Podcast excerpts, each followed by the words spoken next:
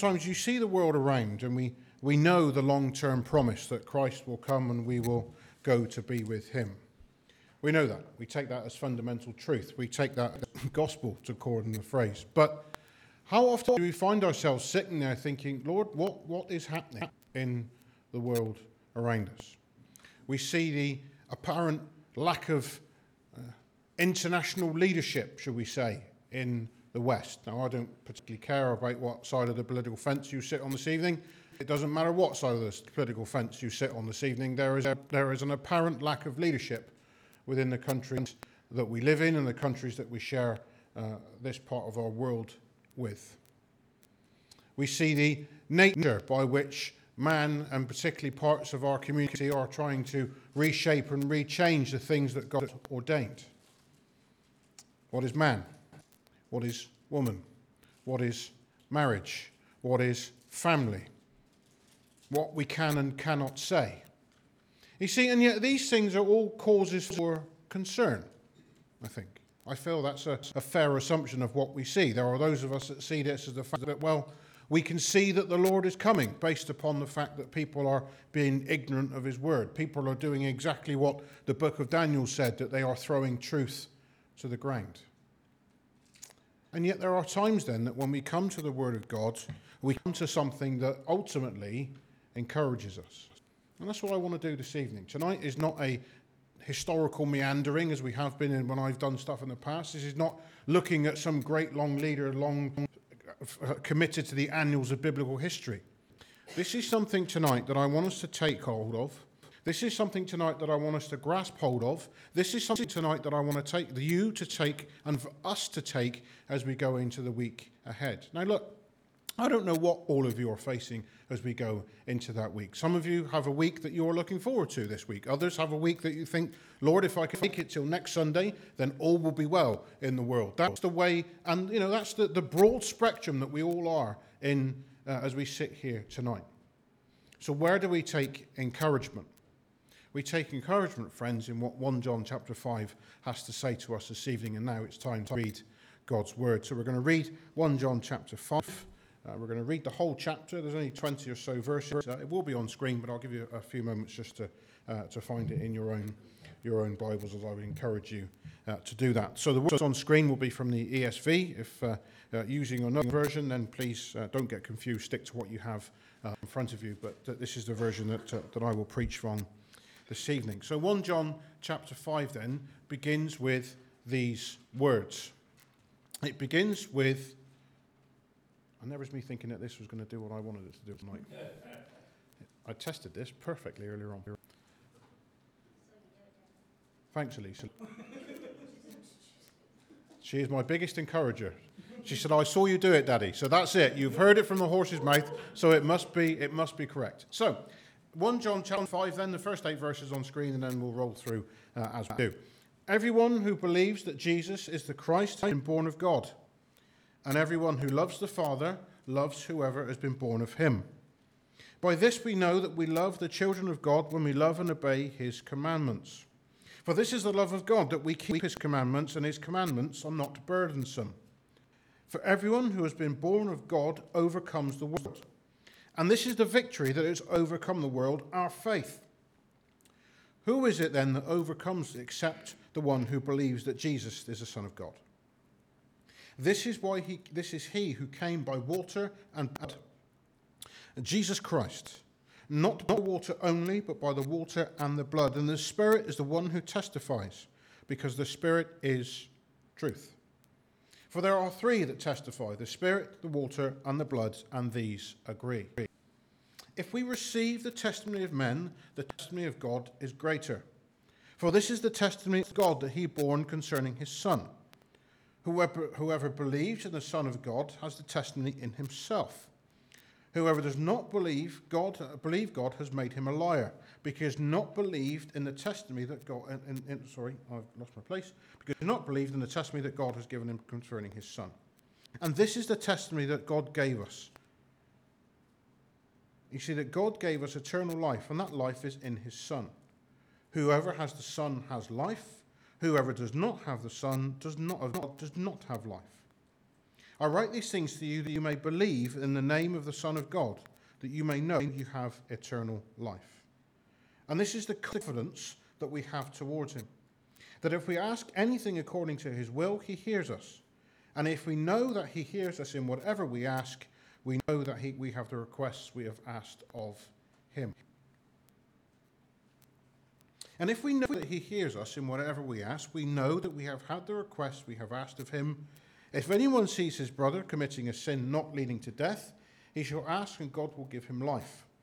To those who commit sins that do not lead to death, there is a sin that leads to death. I do not say that one should pray for that. All wrongdoing is sin, but there is sin that does not lead to death. We know that everyone that has been born of God does not keep on sinning, but he who was born of God protects him, and the evil one does not touch him. We know that we are from God, and the whole world lies in the power of the evil one. And we know that the Son of God has come and has given us understanding, so that we may know him who is true. And we are in him who is true, in his Son, Jesus Christ. He is the true God and eternal truth. And he closes his letter, this entire book, with this frankly incredible phrase Little children, keep yourself from idols. So we're going to have a look then at this letter that John wrote. The whole book, the whole book, whenever you read through this le- letter of John, I want you to remember it as this title.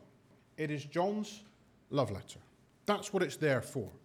John is a disciple that talks about love in such a significant and powerful way in his letter that he wants it to bring back to it as part of the basic fundamental part of our faith. He spent four chapters talking about love we have the incredible phrase that God is love. This is not some distant character of God. This is God's very fundamental nature. We remind ourselves that as being part of God's, being involved in being part of God's love is being free from his judgment. And being part of it is having that understanding that while God is love, that love is not just something that can be dismissed or put to one side. It is God's fundamental. And so John brings that to us. He spends the vast majority of his book looking and talking about love. But now, then, in chapter 5, he comes to four more practical matters. The first, which is on screen, the subject of truth.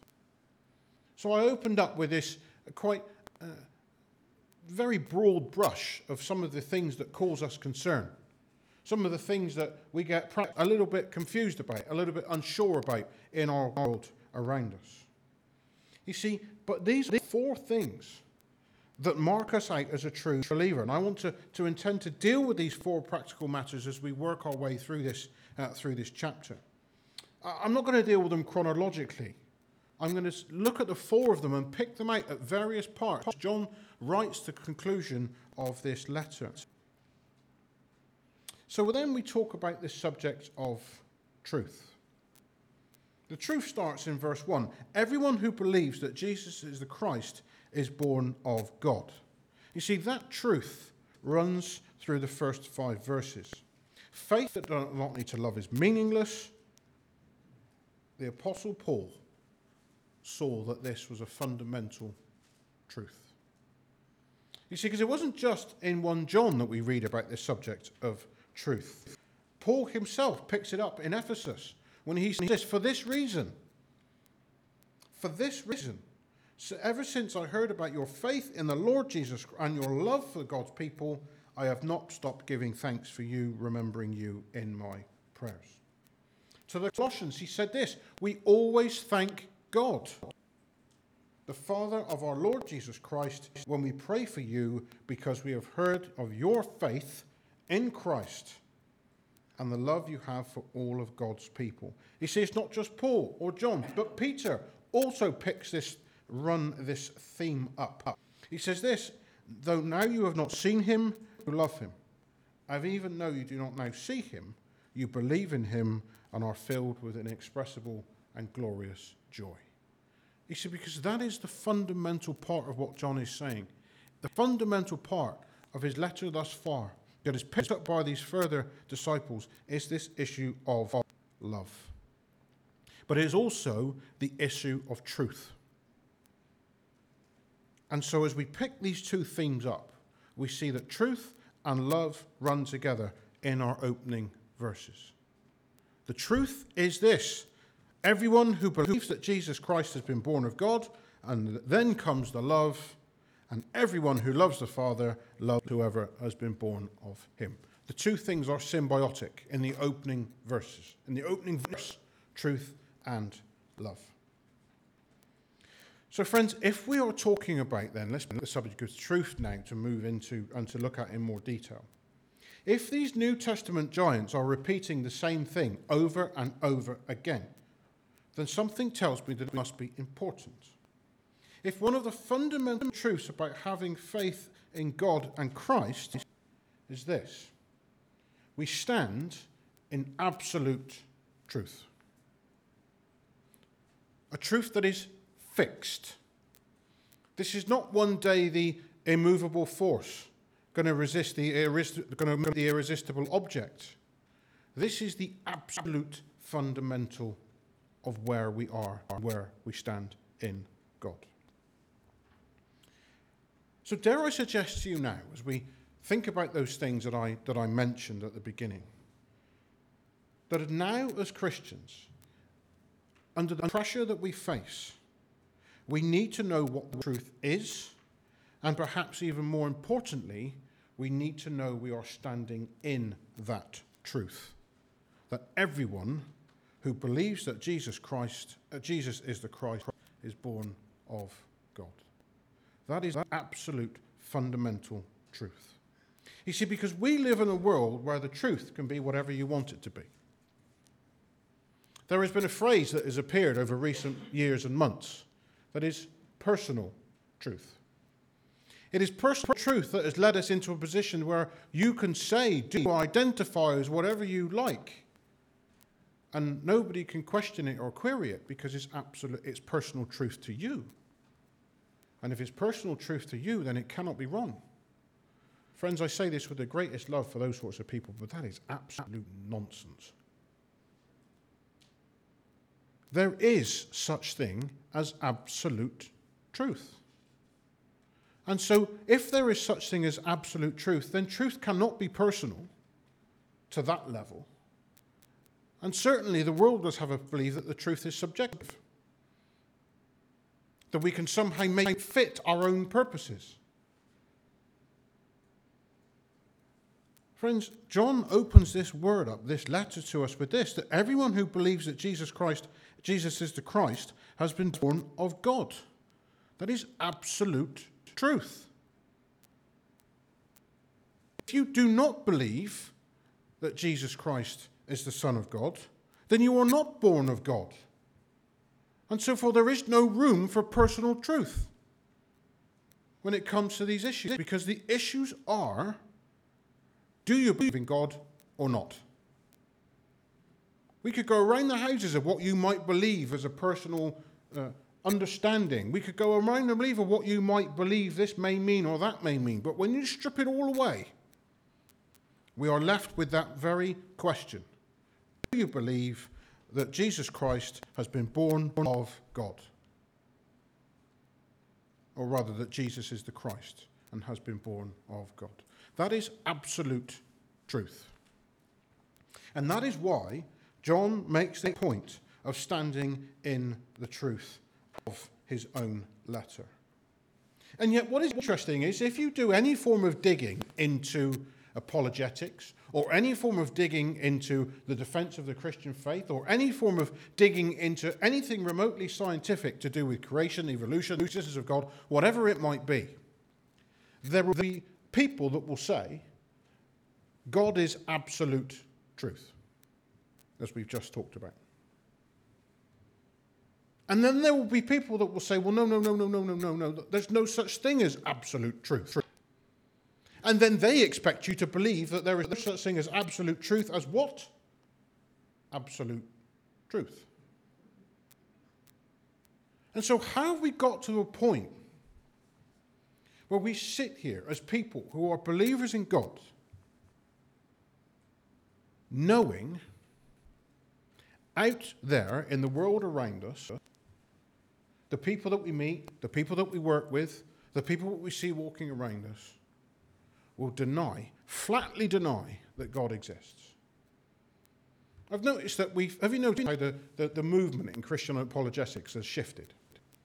We had, it wasn't that long ago that the, the main arguments were were we created or did we evolve?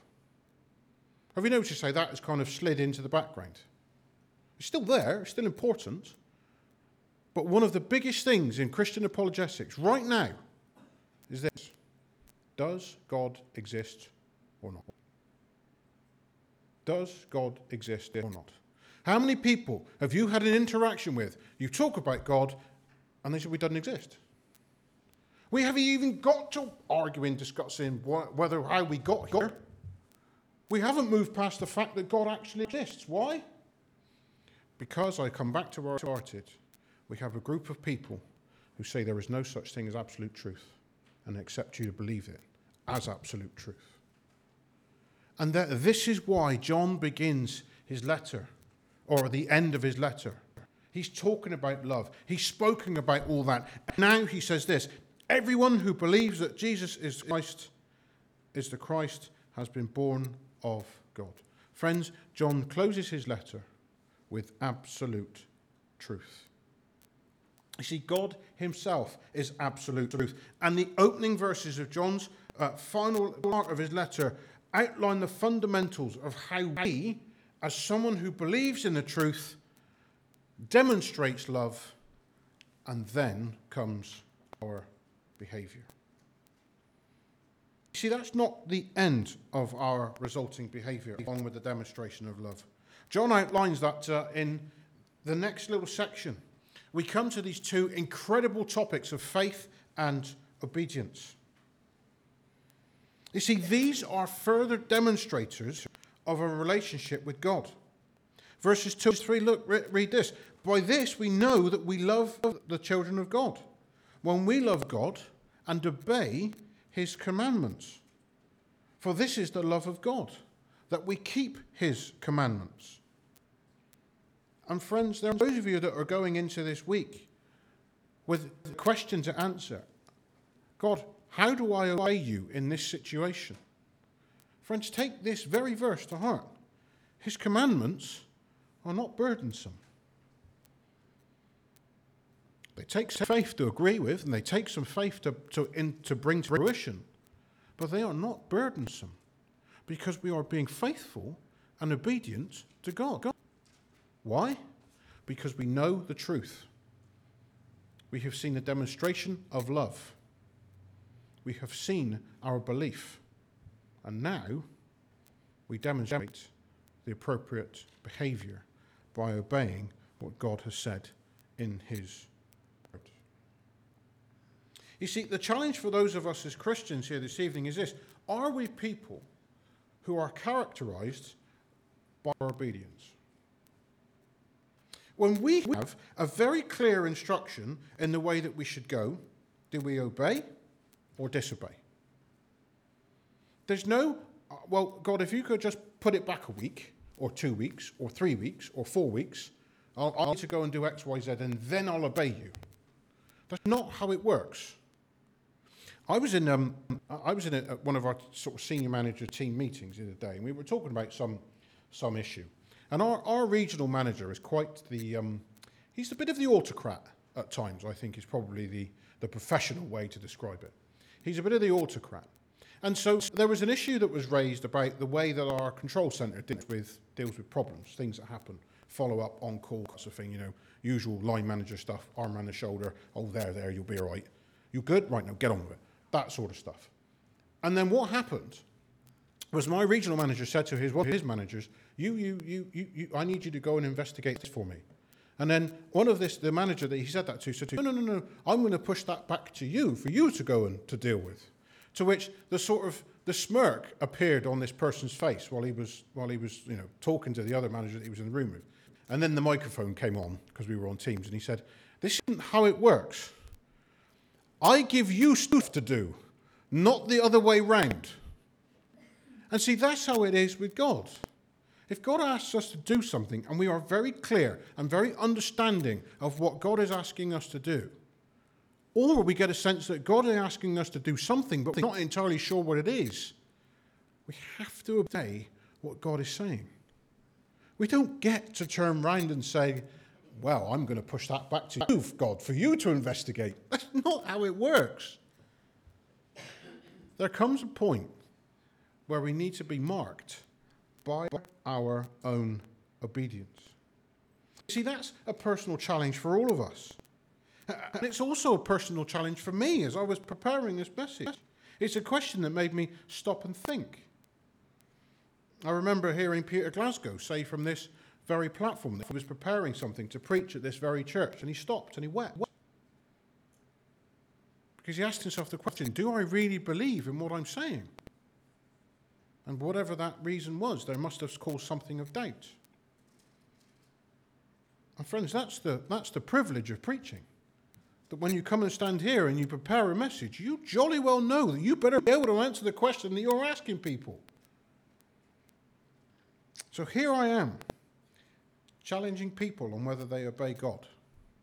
The question comes back to me Do I practice what I preach? It's an incredible challenge. This, this characterization of being faithful obedience as a demonstration of our behavior is massive. You see, and as we come to the end of these opening verses, John then reminds us of victory. You see, friends, so when we pick up the newspaper and we see yet more sales pitch of doom and gloom from whatever news outlet we use, or we see something in the world that we think, how far have we come from God's word? Or we see something that just makes us sit up and take notice and say, how could we even got to this point? How far from God have we got as a world? Then we come back to passages like this, where we read in verse 4 For everyone who has been born of God overcomes the world.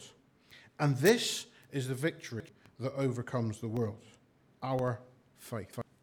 Friends, that is faith in Christ. You see, Jesus said in John's own gospel that he has overcome the world. And we can take comfort in that. No matter what the world throws at us, no matter how many giants we face in our lives, Jesus himself has overcome the world. He tells us that we will face tribulation, but we will overcome. The faith that overcomes this trouble that the world throws at us is belief in the Son of God. So let's move on then to verses 6 12. John has told us that he will overcome the world, that we will overcome the world, rather. He has told us the truth by which we can live. John himself writes his gospel for one specific purpose that we might believe. He writes his account of Jesus' life to encourage the readers to believe in Christ. These things are written, so says John's Gospel, that we might believe and in believing have life in his name. So, what we have here in this next six verses is this continuation of that theme. He's explained how we can overcome the world.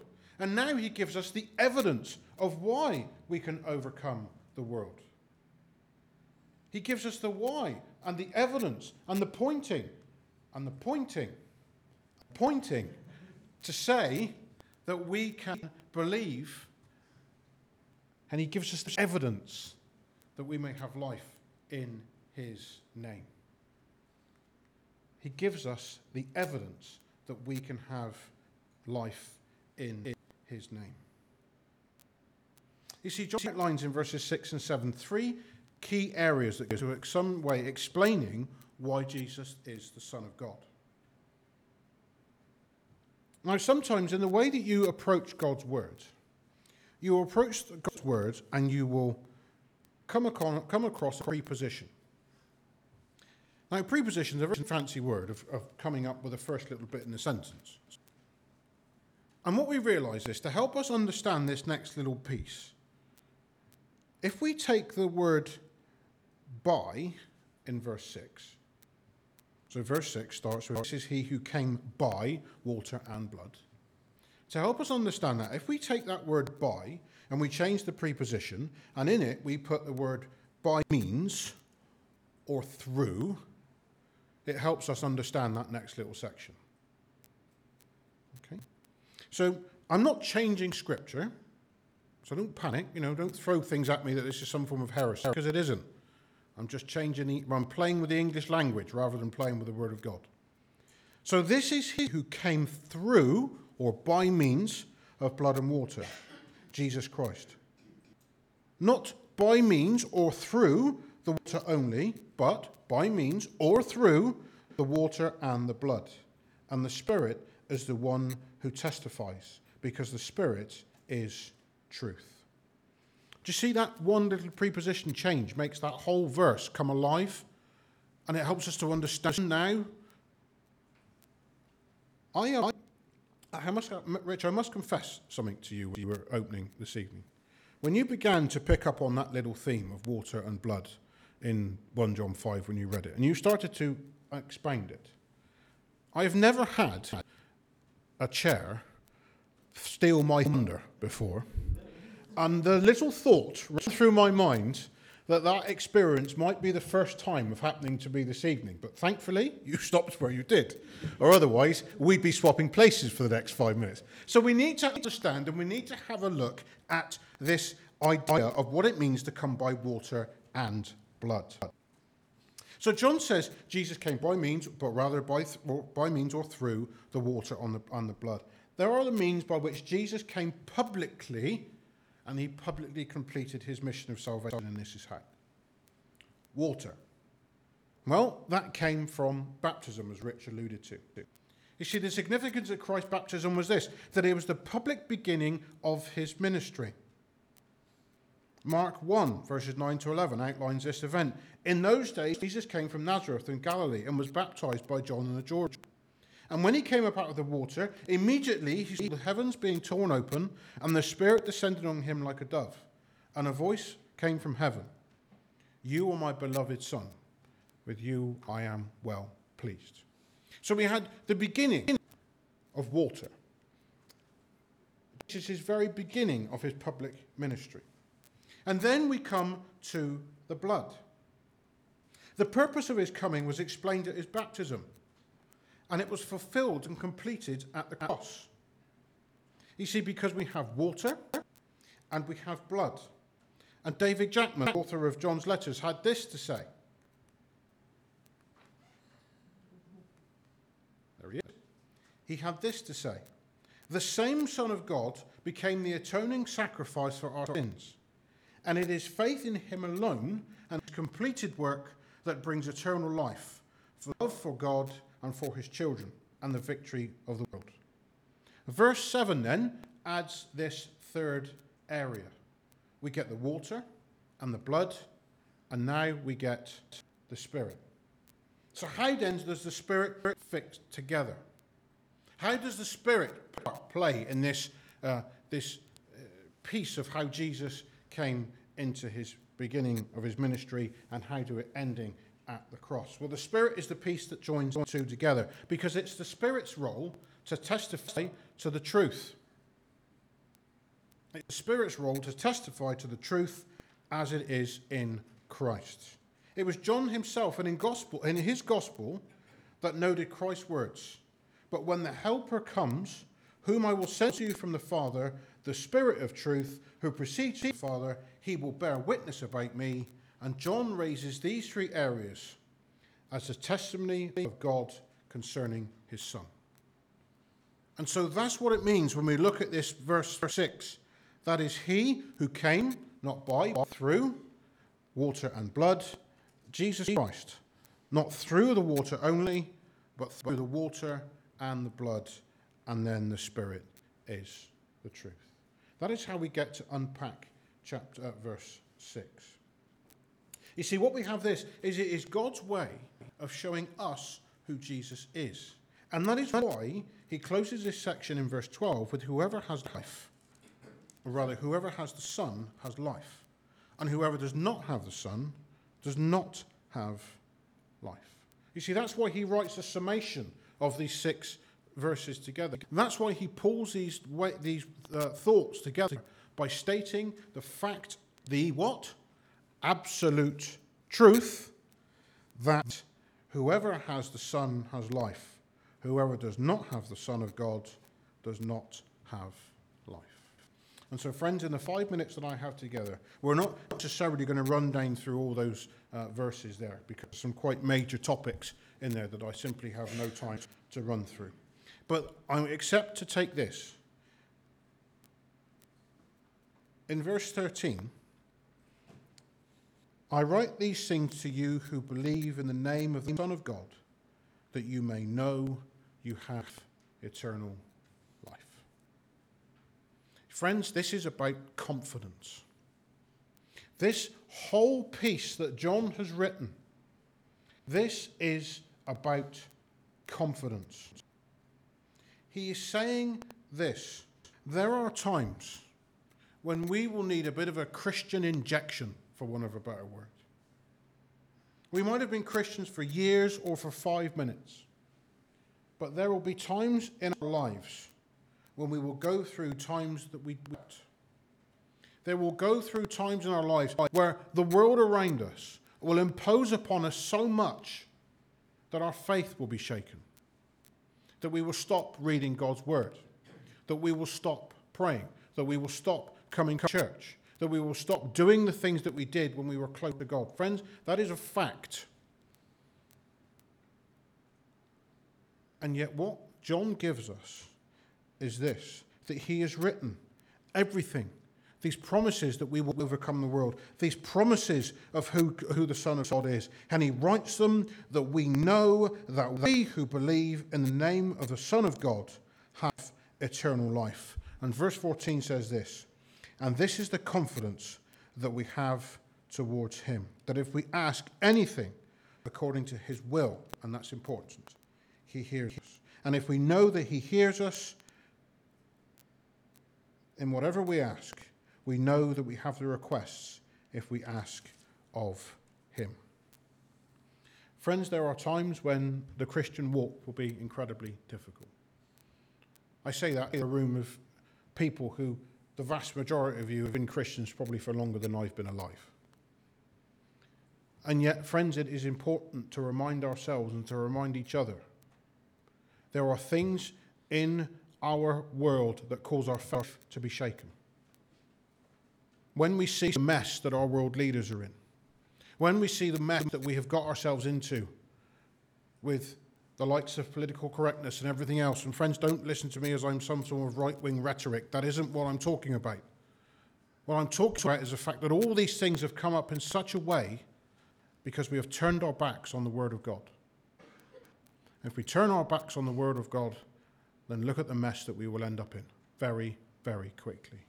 And yet, John writes these things that we keep ourselves in such a way we keep ourselves in such a way that we stay close to Christ because it is Him, in Him, that we find our confidence. That is why we were left the bread and wine.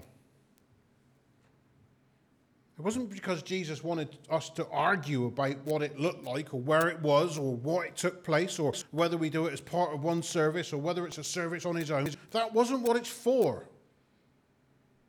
It's for one purpose to do it in remembrance of Him. Because it brings us back to the very Christ of Christ.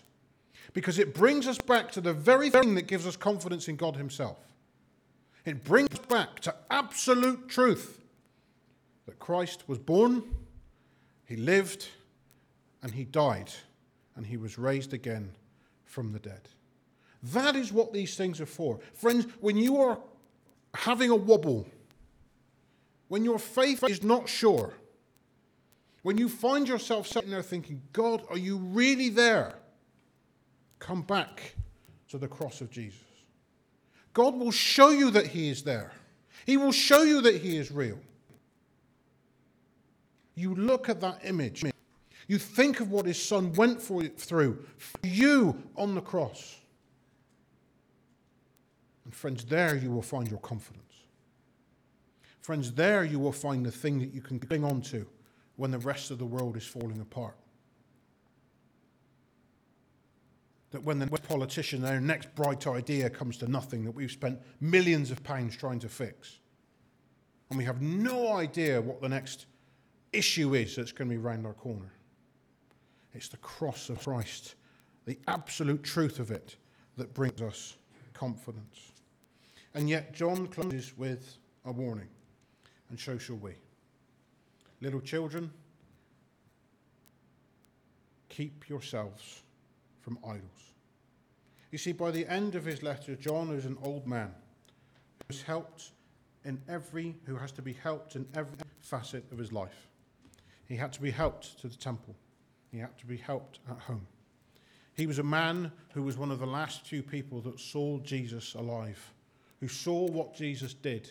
He saw everything that Christ stood for. He knew that, his, that Christ was his Redeemer.